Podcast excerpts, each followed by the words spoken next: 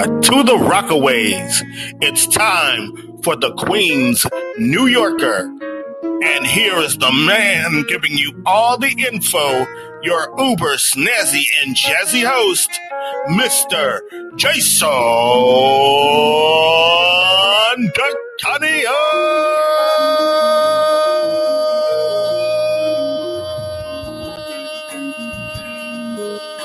Yeah! Hey, hey, hey! Thank you very much. Oh, what a group! We're back. Oh yeah!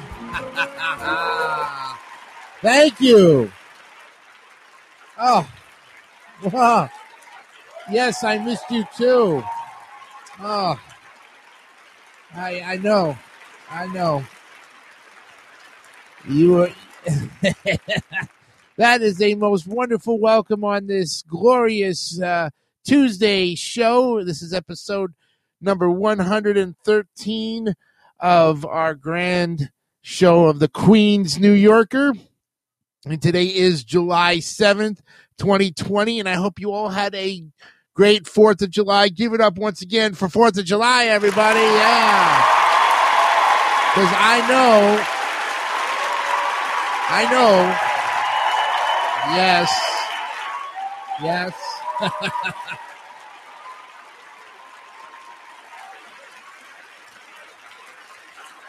I know you all because of the audience and, and, and what you do with your with your Fourth of July,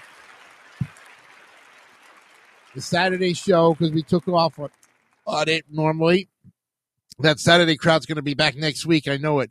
But you all shot off your fireworks. You all had a blast. Had the barbecues, got drunk, whatever the case. But you all sobered up and you came back bigger and stronger to come back to see our great show. And we thank you for it. Today, we're going to be, of course, you know, in our continuational series on parkways of Queens and, of course, in the borough. Today marks a good one. This is part one of what I like to call the history, and it's got a good one the history of the Cross Island Parkway. Yes, the Cross Island Parkway is an interesting one indeed, and we're going to look at that in just a few minutes here. A uh, couple of things to kind of get you worked up for this. We're back for this week. We're back on our regular scheduled uh, shows, and even though we took off for Fourth of July weekend and the whole week up to that, uh, we did realize we made some uh, big mistakes and we are going to apologize profusely. First of all, by not recording for the week before last week, we lost a grand total of we had 1043 subs. We lost 15 subs in the last week. So we're now down to 1028. We're still over a thousand. Thank you for staying with us.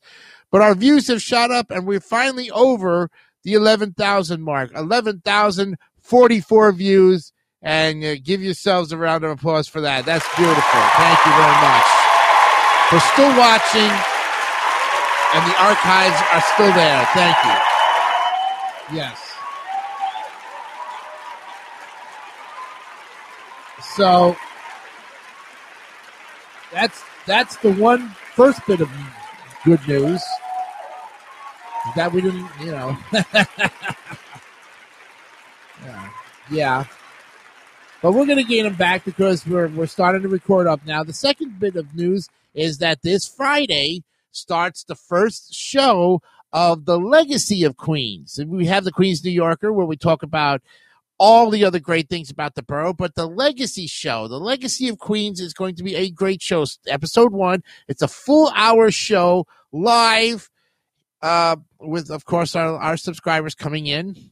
And you're going to listen to the commentary with my with StreamYard, but not see me, of course, live because I'm going to be reading off the uh, first guest this week is going to be Robert Moses, who, of course, in our series of parkways and roads and um, of all that good stuff, Robert Moses, of course, really did pioneer the way and paved the way for our road. So we are going to tribute him for the first show of the legacy of Queens. Okay, so stay tuned for that.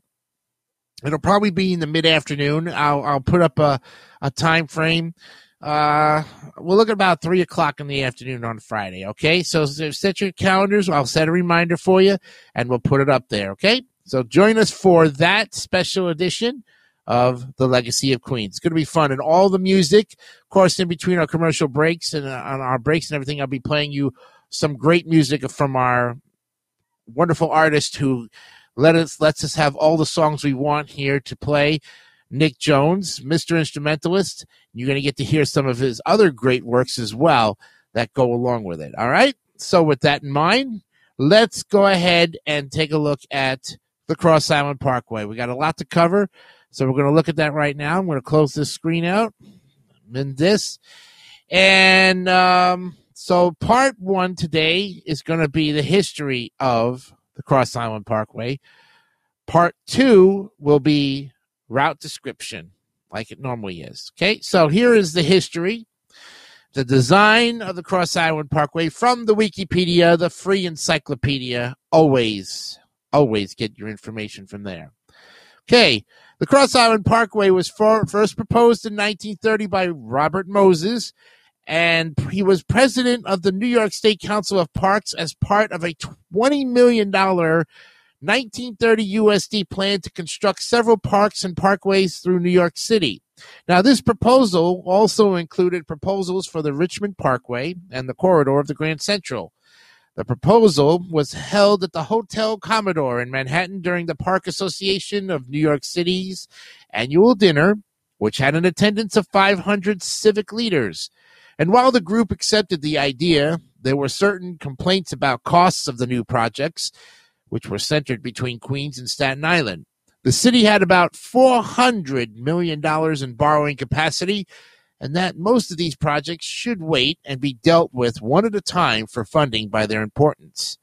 The project for the Cross Islands soon became the northernmost part of the 33 miles long circumferential parkway, which was a new roadway that would start at Owl's Head Park and run along the southern shores of Brooklyn and Queens. The Cross Island Parkway piece would begin at the Bronx Whitestone Bridge, then under construction, cross through the neighborhoods of Whitestone, Bayside, and Alley Park, and run along the Nassau County border until reaching the Laurelton Parkway, which would connect the Cross Island and the Southern Parkway. In December of 1937, Moses, who was now commissioner of the New York City Parks Department, recommended the Cross Island along with other parkways proposed in Brooklyn, Queens, Manhattan, and the Bronx. It would cost about eight million twenty-six thousand one hundred eighty-two dollars to acquire land for, and that it would erase numerous bottlenecks throughout the city.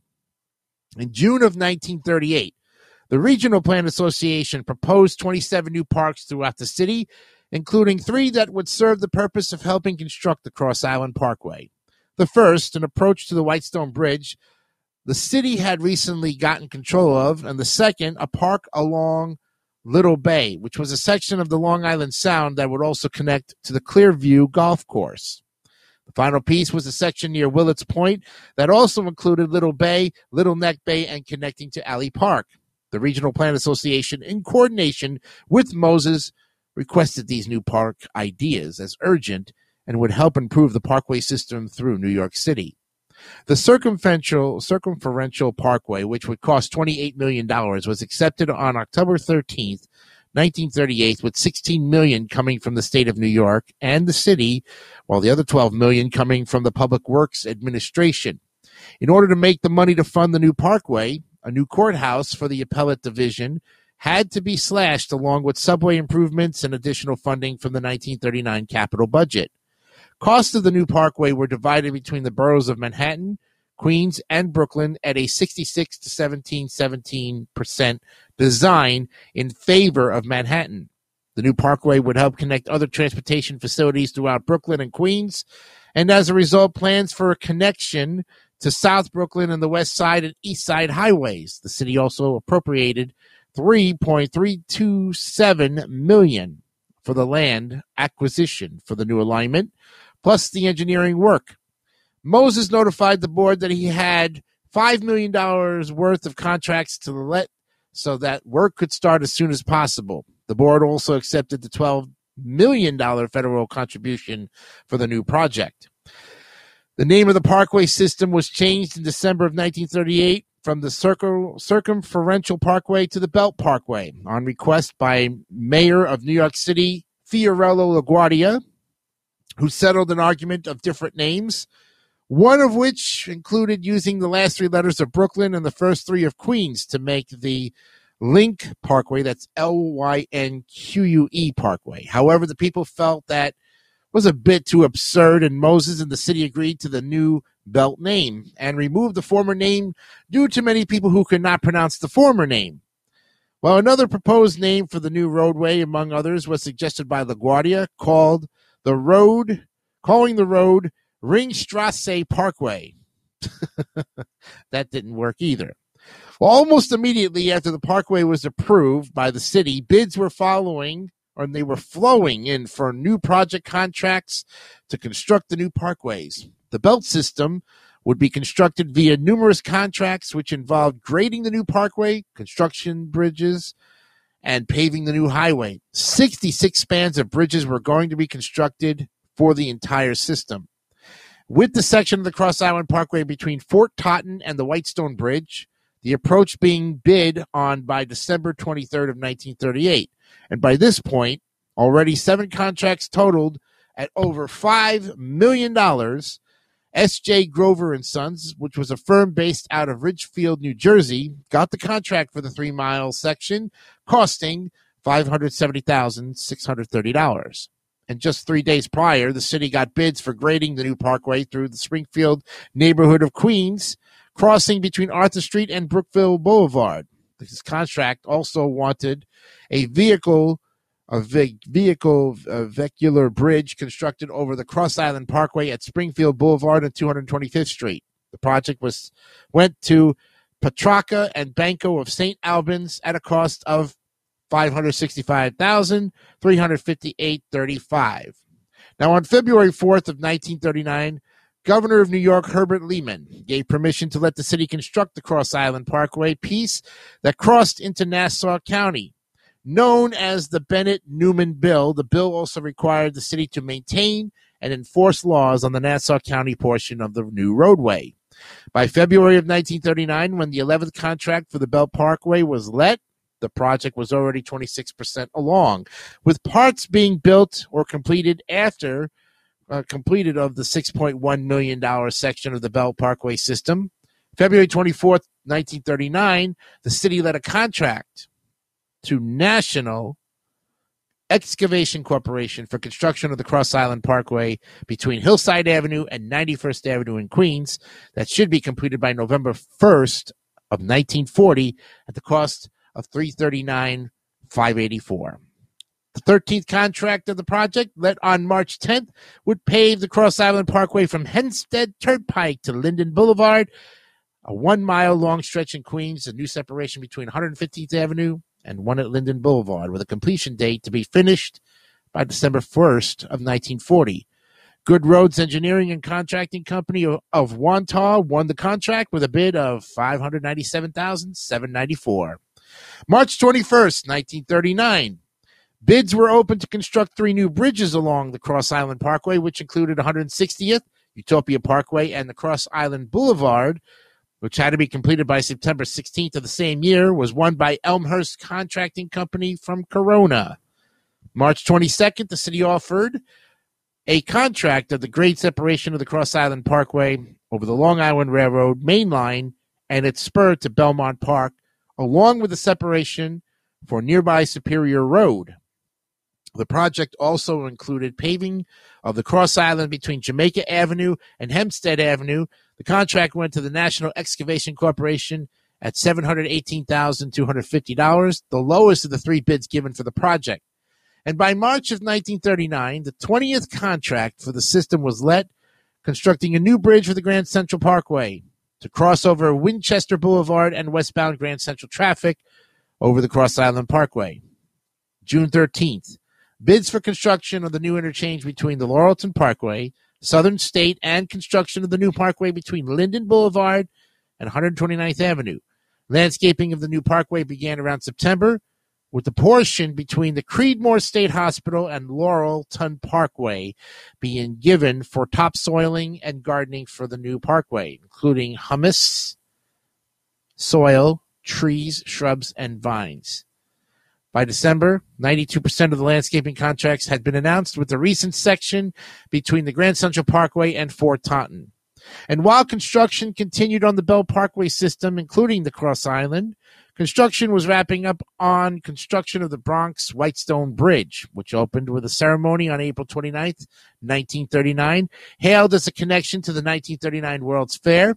LaGuardia and Moses led a ceremony of 4,000 people to watch the opening of the new 17.7 $17.785 million bridge both politicians hailed construction of the Cross Island Parkway as the important part of the Whitestone side of the new bridge.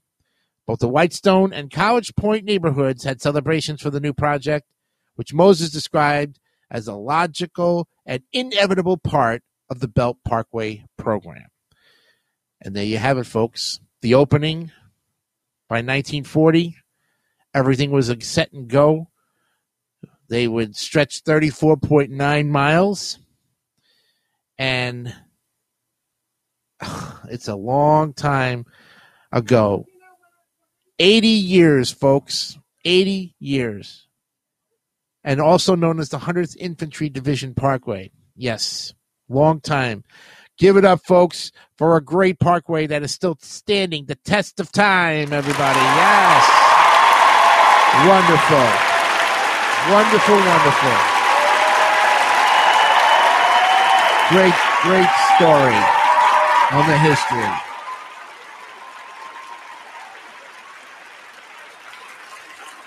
And that's about going to do it for us today on the show.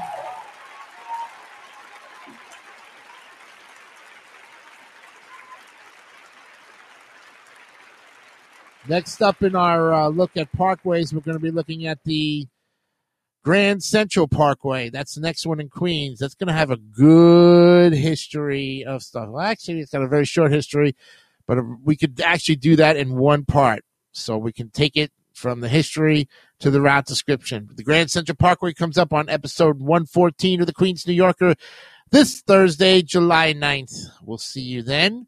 And of course, don't forget, look for us on Anchor.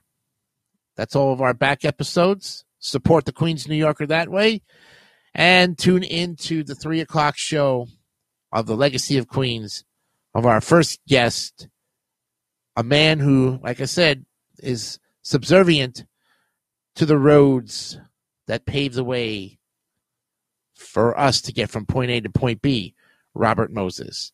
I'm Jason Icanio. Have yourself a great day. And remember, be honest, be real, and keep it simple, stupid. Kiss. And don't be a nut monkey because nut monkeys don't tell the truth. That's for sure. We'll see you on Thursday. Have a great day. Bye bye.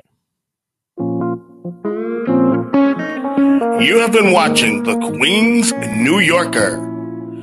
This is Jason Kelly on a Jason DeCanio internet presentation. Thank you for your support.